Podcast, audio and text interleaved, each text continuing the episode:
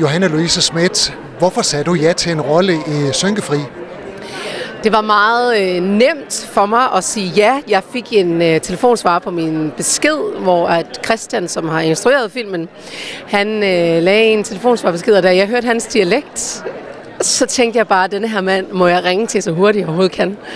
Og så øh, ringede jeg tilbage til ham, og så fortalte han hans øh, historie, og hvorfor det var, han ville lave den her film, og det var meget nemt for mig.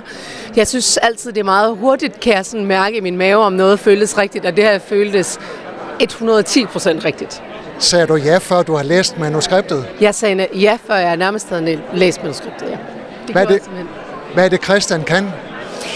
Christian, altså der er jo mange ting i det. Øh, Christian er et meget øh, levende menneske, som er generøs med hans følelser, uden at blive sådan for meget. Han, øh, han er utrolig god til ligesom at bringe sådan nærvær i mødet med ham. Og når en instruktør kan det, så kan han jo også 100% for det øh, til at ske når man optager.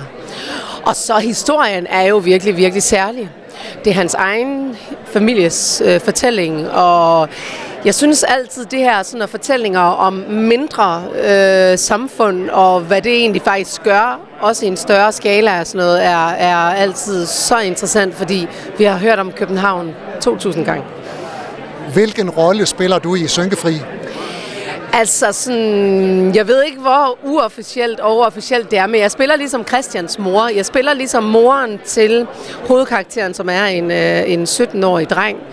Og så følger man jo ligesom hans rejse, men man følger også Iben, som min karakter hedder, hendes rejse igennem det der med at have mistet en mand, stå alene tilbage med to børn, skulle have en butik til at køre, og dengang, der fik man jo ikke krisehjælp. Der øh, var det ikke noget med, at vi tager lige en minimum en uges pause. Nej, nej, der skulle man på arbejde og i skolen næste dag. Så øh, det er ligesom et portræt af denne her stærke kvinde fra Hirtshals, som prøver at få det her til at fungere efter den her ulykke. For nogle måneder siden var I Hirtshals for at optage filmen. Det har I fået lidt på afstand nu, og lige om lidt er der premiere. Hvordan har du det nu? Øh, jeg er virkelig spændt. Øhm, jeg glæder mig så utrolig meget på Christian og Wasabis vegne, på Hanna, som er producent, øhm, altså Christians øh, kone faktisk.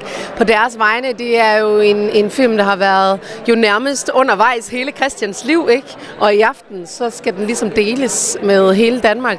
Og det synes jeg er så smukt, så altså jeg må bare sige, øh, jeg tror, som skuespiller, så selvhøjtidligt, som det kan lyde, så fokuserer man jo så tit på også sådan, ah, men er jeg god, eller er jeg ikke god, og sådan noget. Men, men det er sådan som om, det her det er bare sådan større end det.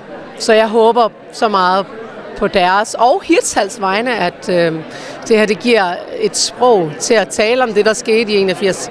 Du har lyttet til en podcast fra Skager FM. Find flere spændende Skager podcast på skagerfm.dk eller der, hvor du henter dine podcasts.